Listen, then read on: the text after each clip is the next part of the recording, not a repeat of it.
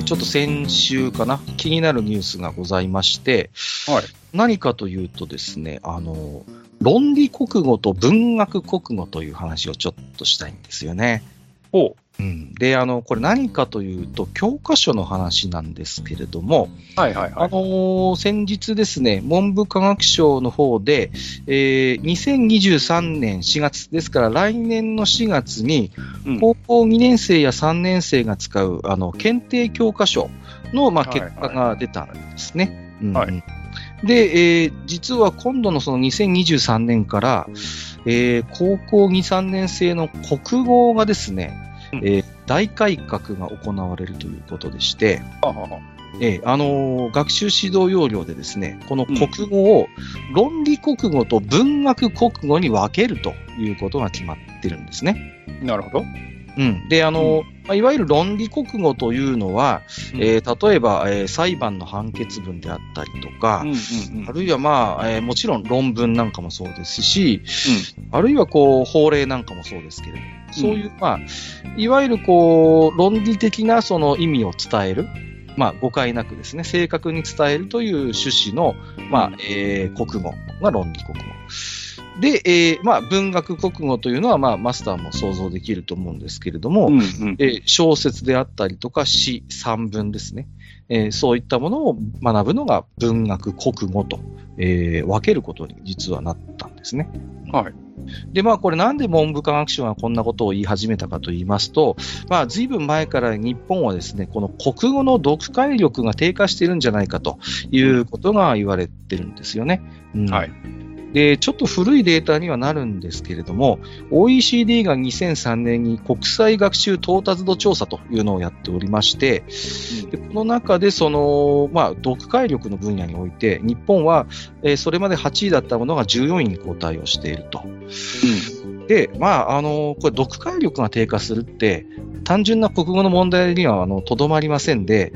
えー正しくこう、問題を、まあ、読み取れないということで、例えばこれ、この同じ時の調査で、数学も日本は1位から6位に転落しているわけなんですけれども、はいはいはい。これもどうもどうやら、この読解力の低下が大きく起因しているのではないかと、えーいうまあそうでしょうね。ええええええあの、結果になっていると。まあ、これに非常にこう、焦った文部科学省が、えー国語の大改革ということを、まあ、えー訴えておりまして、まあ、今回、うん。それの、まあ、一つの一環として、この、それまで国語 B と言われる、まあ、言ってみれば論文や、その小説が、まあ、一緒になっている、まあ、うん。高校2、3年生がやる科目があったわけなんですけれども、まあ、はい。これがその、要は、えー論理国語と文学国語に分けてやるんだというような、えー話になっているということなんですよね。うん。はいはい。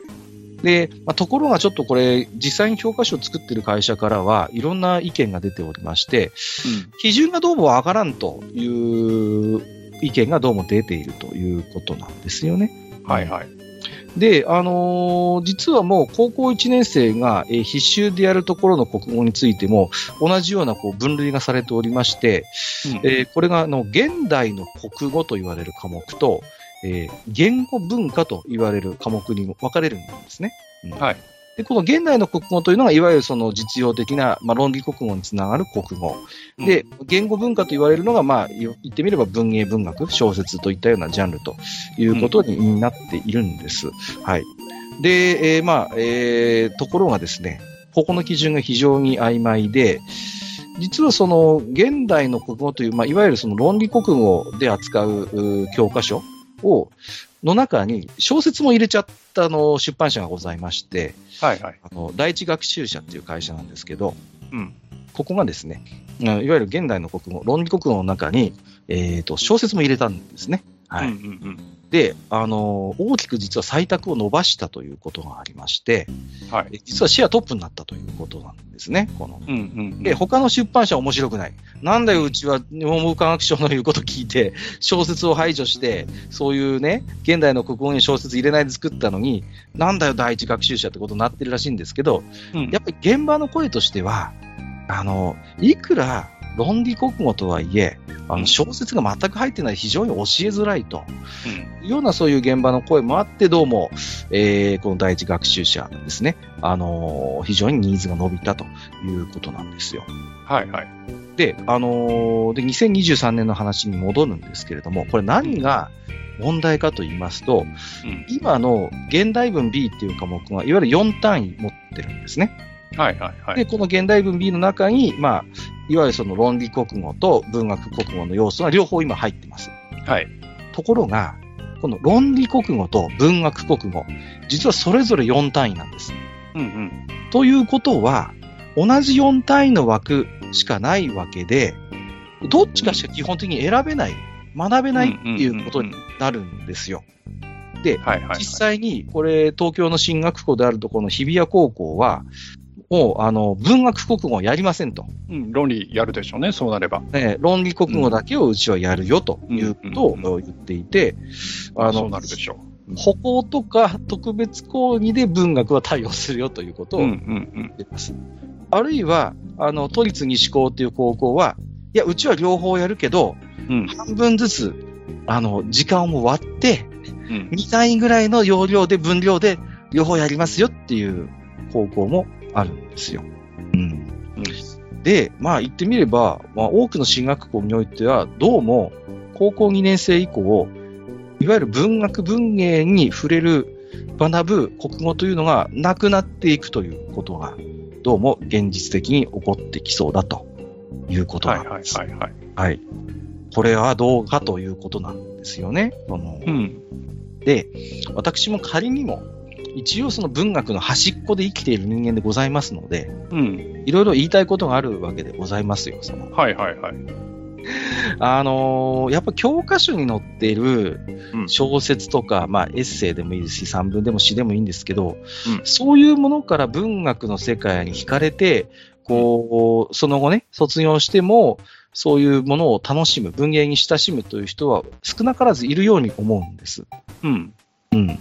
で、それが高二高3という、まあ、ある意味非常にこう、なんていうのかな。ある程度高度な国語のそういう、まあ、えーなまあ、なんて読み解きができるようなうん段階で、これが一切排除されていいのかって言われたら、私私はやっぱりノーとしか言いようがないんですよね、はいはいはい。うん。で、論理国語は確かに大事です。うんうんだから読解力をつける上で、その論理国語をきっちりと学ぶということは、これはまあもうもちろん必須のスキルだとは思うけれども、うんうん。だからといって、その文学文芸のジャンルを押しのけてまで、高二高3でやるべきなのかと言われたら、それはやっぱり僕は違うと思う。うんですね。うん。うんあの、例えば、世の中で、あの共感はできないけど、理解はできることっていっぱいあるじゃないですか。はいはいはい。あの、いや、正直、この、この人の考え方、この国の考え方は、正直共感はできないけど、でもなんでこういう行動をとってるのか、まあ理解はできるなみたいなことって世の中いっぱいあると思うんですよ。身近なことから政治の話、経済の話、社会の話、あらゆるところにあるじゃないですか。そもそも世界というのは歪なものですよ。人間そのものが歪なんだから。うんっていう時に、ひいて、なんていうのかな、究極的な話をすると、文学文芸の世界って、ある種そういう自分が共感できないものに対する、こう、うん。理解であったり、そこに対する、なんていうのかな、思いやりみたいな想像力を養う力だと思うんです。つまるところ。うん。うん。文学の世界にもいっぱいそういうキャラクター出てくるじゃないですか。共感できないけど、まあ、この人のやってることはまあ、理解はできるとか、私は賛同はしないけど、この人はこういう考え方でこういう行動をとってるんだろうなってこう想像することって、非常にトレーニングとして大事だと思っていて、そういう機会を高2高3の、まあ、いわゆる知的エリートになっていく確率が高いであろう進学校を中心に、そういう機会がどんどんこれからなくなっていくというのは、とても恐ろしいことだと思っているんですね。うんもうある程度そういう、まあ、変な話、知識階級というか、ある程度その、いわゆる知的分野でもってこれから日本で活躍される人材が、うん。高2高3の段階において、そういう小説とか文学、文芸に触れる機会が極端に減っていくことって、うん。とてもとても危ういことだと思ってましてね。うん。だからその、論理で割り切れない部分を、まあ、文学や文芸で描いているのであって、うんそういう部分に対する、こう、やっぱ理解ですよね。うん、が、果たして高一でストップしていいのかというね。うん。なんかすごいこう、このニュースを聞いて危機感を描いたわけでございますよ。はい。マスターはどう思います？あのーまず、その、えー論理国語と何ですか、文学国語、はい、そうです。これ科目名です、これ。あの、分けること自体が愚の骨頂だと僕は思っていて、はいはいはいはい。で、それは、あの、まあ結局、なんですか、文科省の役人がバカだっていうことになると思うんですけど、あの、今の日本人って言うとちょっとすごく主語がでっかくなっちゃうんですが、はい。えーまあ、巷に溢れている、えーおかしな言動とか、うん。えー例えば、まあどう考えてもインチキなあー事柄にこう簡単に乗せられてしまう、騙されてしまうみたいな。で、えーなんとかさんのインターネット大学みたいなのに、こう簡単に、ああ、そうなんだ、へえ、すごいねってなってしまううん。っていう、えーところの、えー根幹がどこにあるかっていうと、やっぱりその個人個人の考える力、うん。それから検証するということの大事さうんうんうん。あーとかあー、そういうところの認識っていうのが、あーやっぱり緩くなってる人たちがたくさんいる、はい。うん、っていうことがあると思うんですね。うん。だから、その、えー個々の、えー人間の生活とか、まあ、言ってしまえば財産も含め、えー命も含め、えーそういうものを守っていくためには、えー例えばその論理的な思考であったり、はい。えーそういう科学的な思考であったりっていうのはものすごく大事なはずなんですよ。当然ですね。う。ん、で、えーそれをお養うためには、えー何にも、えー優先して、えー日本語の文法というものを あのきっちりとこう学ぶ必要があるわけです。そうですね。で、意外と、あの、自分の小学校、中学校、高校の国語っていうものを考えたときに、意外と、その、えー日本語の文法というものって、うん。カリキュラムとしてものすごく軽んじられてきたはいはいはい。ような気がするんですよ。うん。で、そのくせ、例えば、えー例えば大学入試とかでもそうですけど、なんか現代文のね、あの、国語ありますけど、あれでもやたら長文が載っていて、その長文の例えば波線引いてあるところに対して、その、えー作者が言わんとしていることは、えこう、どういうことか、次の5問から答えようとかね、うんうんあの、ここの登場人物の、えー言いたいことはどれかを答えようみたいなのがあるけれども、あの、そもそもきちんとした文法も教えていないくせに、要は基礎をきちんとしていないくせに応用ばっかり教えてるっていうか、応用ばっかりうん。問う問題に、その、例えば大学受験ということを考えても答えなきゃいけないということが強制されているという部分があって、うん。そういう面で、その国語のカリキュラムの中身そのもので、きちんとまず文法をやった上で、えーまあ、それがいわゆる論理国語ですわ。はい。うん、をやった上で、文学に、えー実際に触れて、まあ練習問題ですよね。うん。っていう形で文学に触れて、で、文法上、ここがこうなっているから、この、えー登場人物の考えっていうのはこういうことだということが導かれるんだよねということを論理的にこう解釈をするっていう読み方ができるようになるってことがものすごく大事で、うん。で、その一方で、論理的にはこうだけれども、このす筆者というのは、ここをこう書くことによって、この文章に、その、まあ、地味というか、はいはい。面白みを、その、付加しているんだよっていうところも出てくるわけじゃないですか。うんうんね。それって、その、元々の文法とか、その、えー要は日本語の約束事みたいなものが分かっていないと、例えばこの文学のここの面白みっていうのはなかなか分からないよねっていう部分ってやっぱりあるので、うん。そういう面でも、その文学を楽しむという面でも、文法も大事だし、論理国語も大事だし、そして逆にその論理国語を生かすという意味で文学に慣れ親しむうん。もしくはあ文学の中でも小説あり、散文ありうん、まあ、短歌あり、いろいろある、そういうものに親しむっていうことは、今度は、今度は別の意味で、その自分の人生の上で、そのいろいろ、その生活を豊かにしていくものになっていくので、そういうものも大事なので、だから、それをカリキュラムを分けてしまって、うん。こっちしかやりませんなんていうことをやらせてるようでは、うんもうね、文科省に火つけた方がいいと思うぐらい。だから、それはカリキュラムを再考することこそがやることであって、うん。その論理だ、文学だって分けることっていうのは全く必要ないと思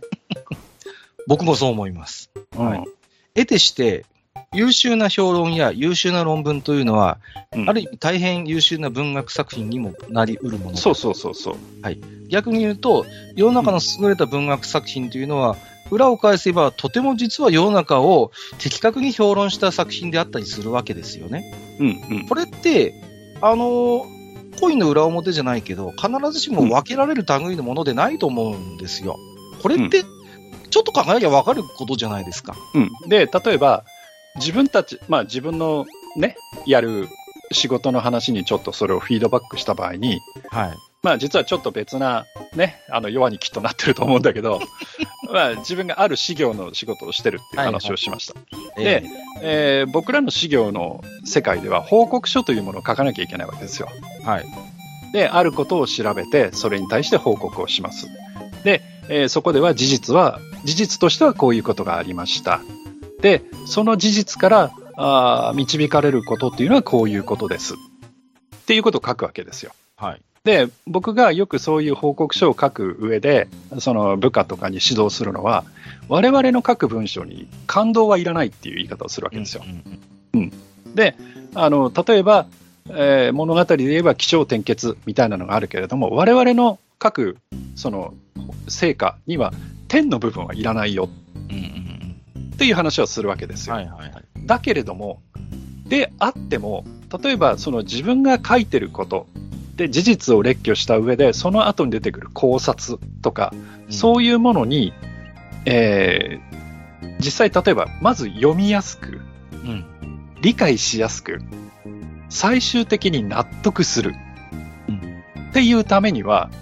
やっぱり文学的な素養が必要で、うんうんうん。で、ある、ある程度格調高く、ある程度わかりやすく、そして頭にスッと入る。うんそして最終的にはスッと特進がいくっていう文章を書かなきゃいけないそうですね。っていうところがあるわけですよ。だから僕らの書くものっていうのは文学じゃないけれども、じゃあ、全部が全部、確かにそのね、感動はいらないとか、点はいらないとかって言いましたけど、じゃあ全く文学の要素が必要ないかっていうと、そんなことは全くなくって。もちろんですね。だから、そういう意味でも、例えば僕らみたいな理系の物書きであっても、はい。文学に触れる必要はあるし、そうですでね。そういうものを先生として、あそうか、こういう時はこういう書き書き方すればいいんだっていう気づきも、やっぱりこれまで生きてきた中で得てるものって絶対あるはずなので、うん。だからね、あのーうん、そもそもその、えー将来のある若者、高校中学生とか高校生で、その先、彼らがどういう道に進むかもわからないという中で、この子らにはこれとこれだけ教えておけばいいなんていうことを、もうあとは墓場に足突っ込むだけの人間がおいそれと決めてしまうのは、それは良くないですよ。だから、多様な可能性を残しつつ、基礎と応用っていうのはこういうものですっていうことをきっちりやることこそが教育なんじゃないんですかっていうことをね、僕は思ってますけどね。あのちょっとね、科目は違うんですけど、今回の検定では、ついに、あの、地学の教科書が一社しか作らなくなってしまったんですね。はあ、はあはあ、で、前は複数社あったんです。ですから、地学の先生は、その、読み比べて、どっちの方が、うちの高校では地学の教科書にふさわしいだろうかということを考えて採択をするとできた。ところが、今、地学というのは非常に科目的な危機を迎えておりまして、あの教科書も大して売れないからどこも作りたがらないということで大事、なんだけどね。一社になってしまったんですね。選択の余地がなくなったんです。で、はいはいまあ地学というのは実はその下に地学基礎という科目があって、はいで、あの、地学基礎を学ばれる方は比較的いるんですが、それの発展である地学を学ぶ生徒というのがもう劇的に今減ってるんですね。うんうんなぜかというと、入試で人気がないからなんですね。うん入試で使える科目じゃないからなんです。だから、物理や科学なんかと比べると非常に人気がない。うんで、おのずと、そもそも取れる学校が少ない。今、地学やってない高校いっぱいあるんです、今。進学で。もう捨ててるんです、最初から。うん。とんでもないな学び。たくても学べない、地学を。うんうんせいぜい地学基礎止まりみたいなところがうん多いんです。で、このまま行くとどうなるか。地学という教科書は最終的に、あの、出版社が作らなくなります。そうなると、これ、しょうがないんで、文部科学省が作るんですね。はいはい。完成教科書になってしまうんです。現に、工業高校系の教科書ではよくあるんですね、そういうものは。それはある程度しょうがないかもしれない。非常に専門性の高い科目であって、あの、ある種のペイできない、言っちゃ悪いけど、教科書は民間では作れないから文部科学省が作る。まあ、それはしょうがない。だけど、地学という科目において、うんね、ある種のその入試の、だからある意味文科部科学省が誘導しちゃってるようなもんなんですよ。ある種その入試で重視されない科目にしちゃってるような文科省なんだから。という時に、地学を学ぶ学生をどんどんどんどん今減らしてるわけですよ、間接的に。あのね、これって危なくないですかっていうね、あの、いや、あのね、地学に立脚してる学問っていっぱいあって、いや、本当にね、あの、そこをおろそかにすると変な話、建物建たないっすよ。いやいや、建物は建たないし、防災教育の専門家は育たないし、うん。もう、あらゆるその、なんていうのかな、本当に、まあ、あの、なんでもそうですよ。あの、都市工学だってそうだし、もううん。あらゆるそういう学問のある種基礎となり得る部分に、やっぱ地学が位置づけられていって、であと、ね、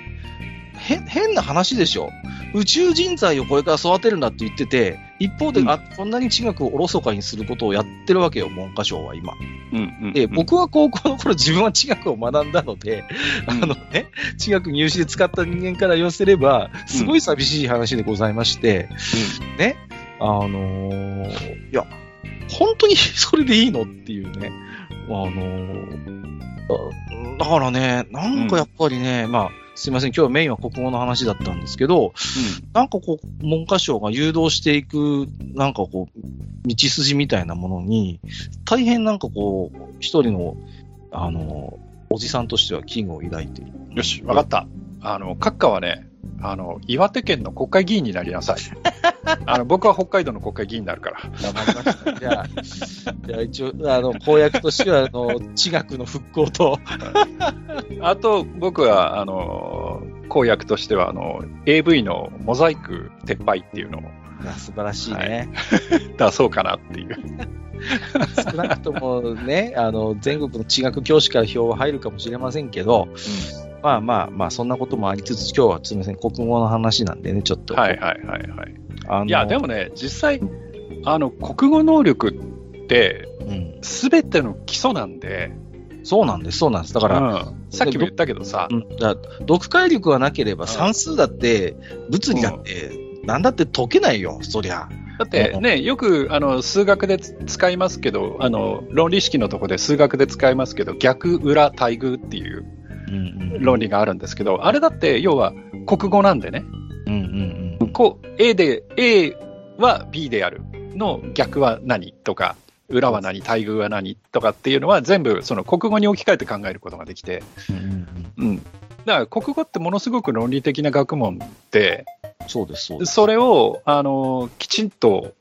要は収めていないと、うん。まあね、あの、ずっとカッカが言ってるけど、同じ文を読んでも、要は曲解しちゃう。ね、それこそツイッターなんかによくいるじゃないですか。うんうん、いやお前らそんな食いつき方してるけど、この人そんなこと言ってねえよ、みたいなのって、そうそう、そんな意図本当にいっぱいあるじゃわない。本当にいっぱいあるじゃない、そんな。そんな意図で言ってないことは明らかなのに、うん本気でそういう風に曲解して突っ込んでくるやつがいるじゃん。で、どうもこいつ、うんうんネタじゃなくて本気で言ってるぞみたいなこといっぱいあるじゃないですか。そうそうそうあそう。あれは読解力の敗北ですよ、言ってみれば。そうそうそう。だから国語教育の敗北なんですよ。いやいや、本当に。うだからその、国語の教育って、まあ、最終的には、うんその、なんていうかな、自分の周りの世界をちゃんと正しく理解できるかどうかの力なんですよ、その、言ってみれば。だから国語が崩壊するってことは、ちょっと大げさな言い方をしても自分の周りの世界が正しく見えなくなることですからね。そうそうそう。だから、そういうところを、その、おざなりにして、えーなんか、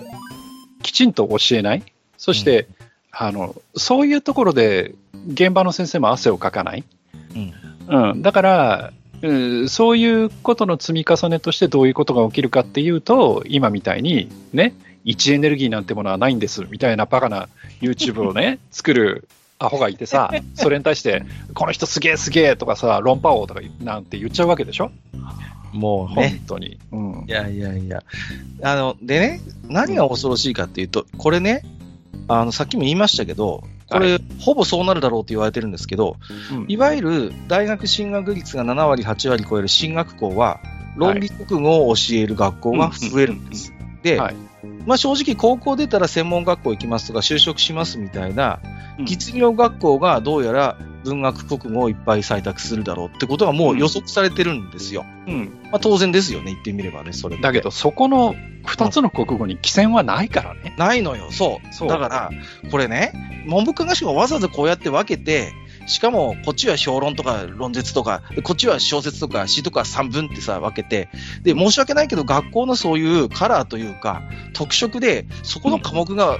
分かれていくって、すごい危険ですよ、これ。いや、だからアホなんだって。いや、だから、これもうさ100%そうなるだろうって今言われてるわけですよ。いや、だってなるでしょうよ。うん、100%だから、まあ、要はだって入試に使う国語はやっぱ論理国語のウェイトは高い、それは当然ね。うんうんうんうんうんうん。だけど、そうやっていいわば知的エリートを作っていく学校は論理国語ばっか教えて、公認になったらもう、か学校の科目として小説とか文芸とか詩とかをもう教える機会がなくなっていくわけですよ。で、逆にもう、まあ、そこまでのものはいらないよ、みたいな、そういう変な話。そういう学校だと、まあ、そんな難しいのはまずいいから、文学国語でか楽しい国語の世界に親しみましょう、みたいなこと、バカにすんなって話なんですよ。そうそうそうそう。ふざけんな、どっちに対しても失礼だよ、それは。うん、だから、教養ってどういうものなんでしょう？そうそうって。考えたときにさ、うんうんもちろん、その、えー論理的な、えー思考、それから論理的な言葉遣い、えー論理的な展あ論理の展開ができるっていうことももちろん大事だし、はい。それに対して例えばその、えー名作と言われるような文学に、えー親しんでいてちょっとした時に例えばそういう名作の小説の一節がポッと例えば、うん、会話の中に出てくるとかその文章の中に出てくるとかっていうのっていうのがやっぱり豊かさじゃないですか。そう、そこがまさに豊かさなのよ。ううん、だからそこをおざなりにして、うんいや論理は大事だよ論理は大事だけどうんそればっかりっていうのはねうん。そりゃあんたっていう話になるわけですよ。そうそう、そうなんだから、ね、そのゆとり教育なんてバカなことやったけど、結局それの繰り返しでね、うん。うん。だからやっぱり、その、うん、今の文科省の役人がきちんとした教育を受けてきてないから、そういう理解ができてないんだと思うんですよ。特に、ね、やれ東大だ、ね、やれ京大だ、やれね、総計だみたいな、その、いいとこの、ね、大学の出の人っていうのがやっぱり、その、国家一周とかになって、そういうところに入っていくんだろうから、はいはい。そういう人方にとっては、どちらかというと論理の方が大事であってね。文学なんていうのは、ね、余興だと。だから、そうじゃねえんだよっていう話をねあの。さ、うん読解力っていうのは、その、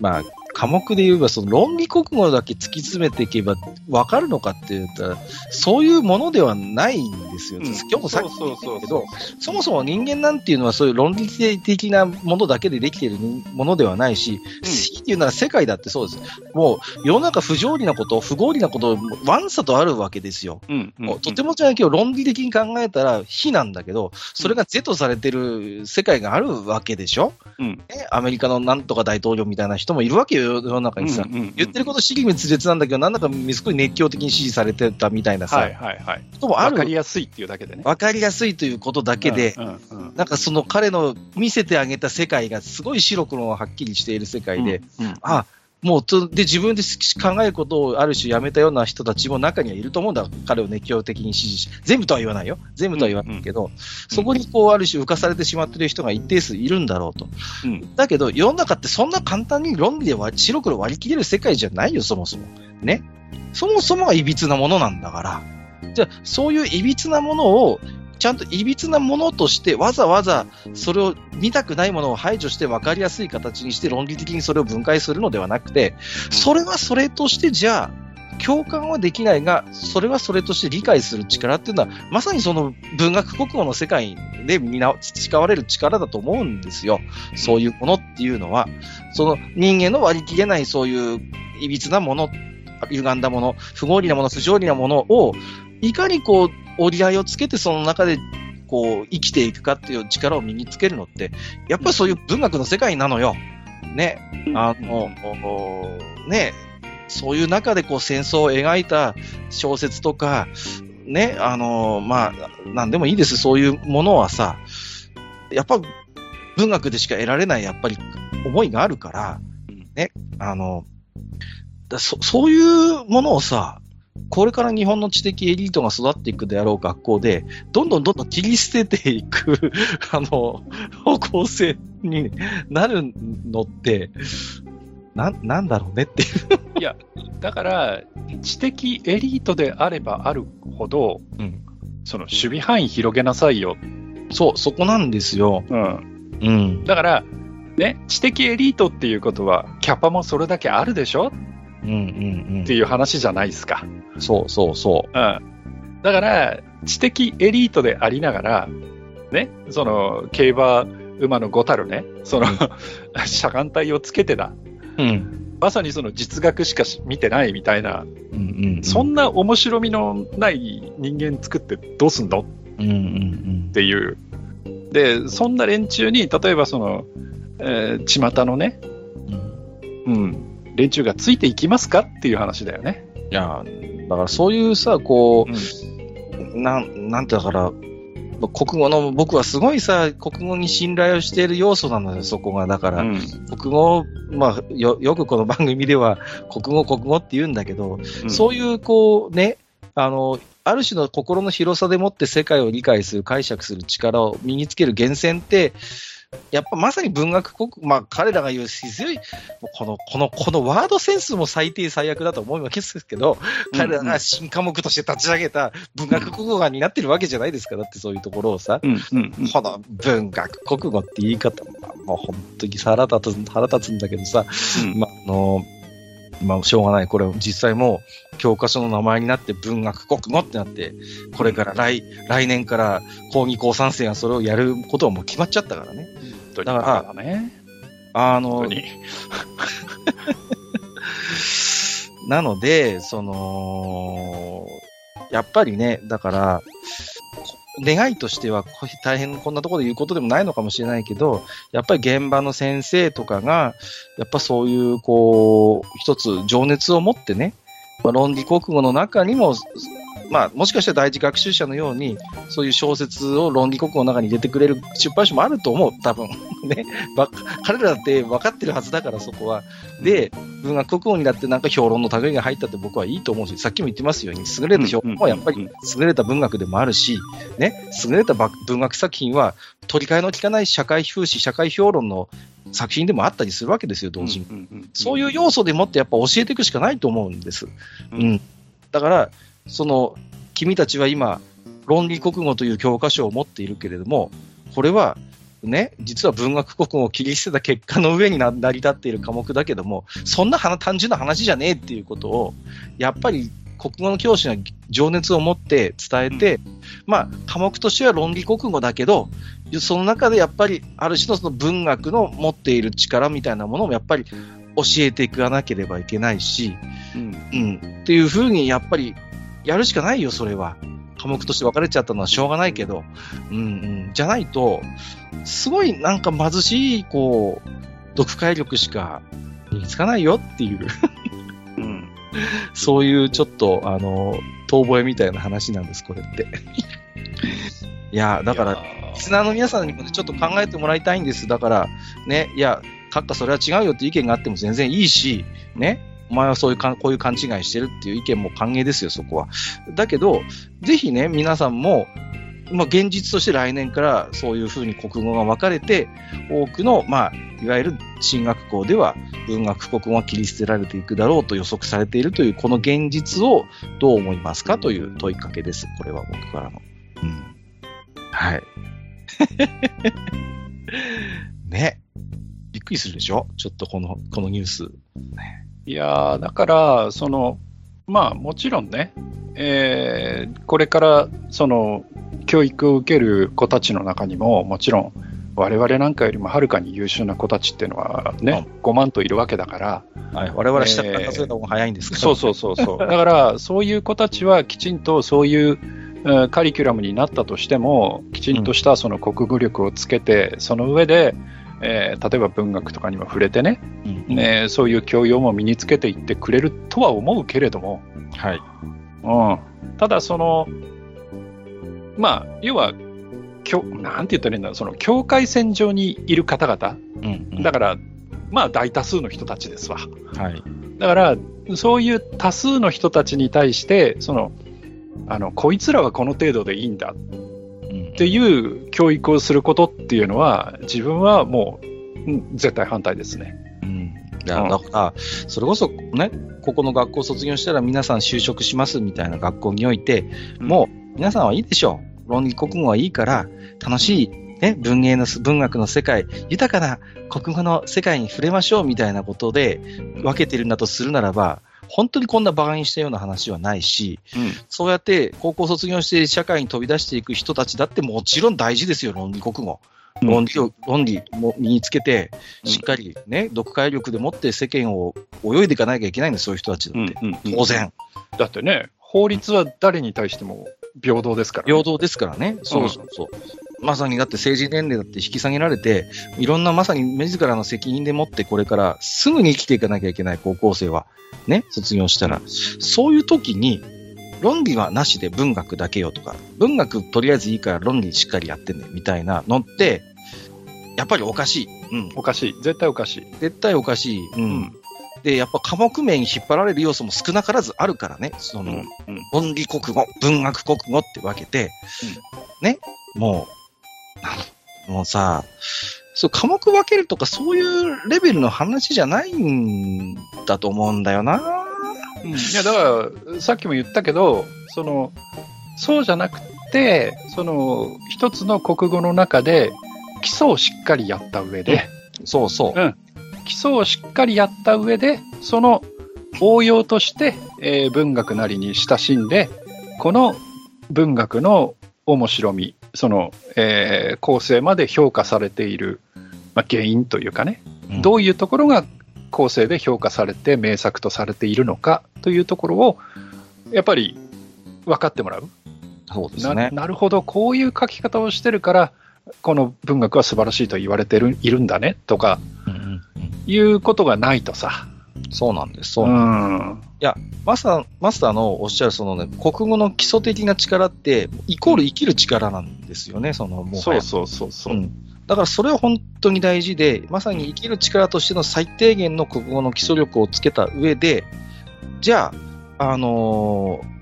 どっちかを切り捨てるということではなくて、うんその中で、まあ、どちらかに力点を置いて学ぶのであれば、まあ、まだ僕はいいんです。うんうん。だけど、そうやって科目を分けて、文科省は少なくとも指針の中では言ってるわけです。論理国語に小説入れるな、みたいなことを言ってるわけ。もう、うん。で、逆に文学国語には評論とか論文入れんな、みたいなおことをかしいよね。うん。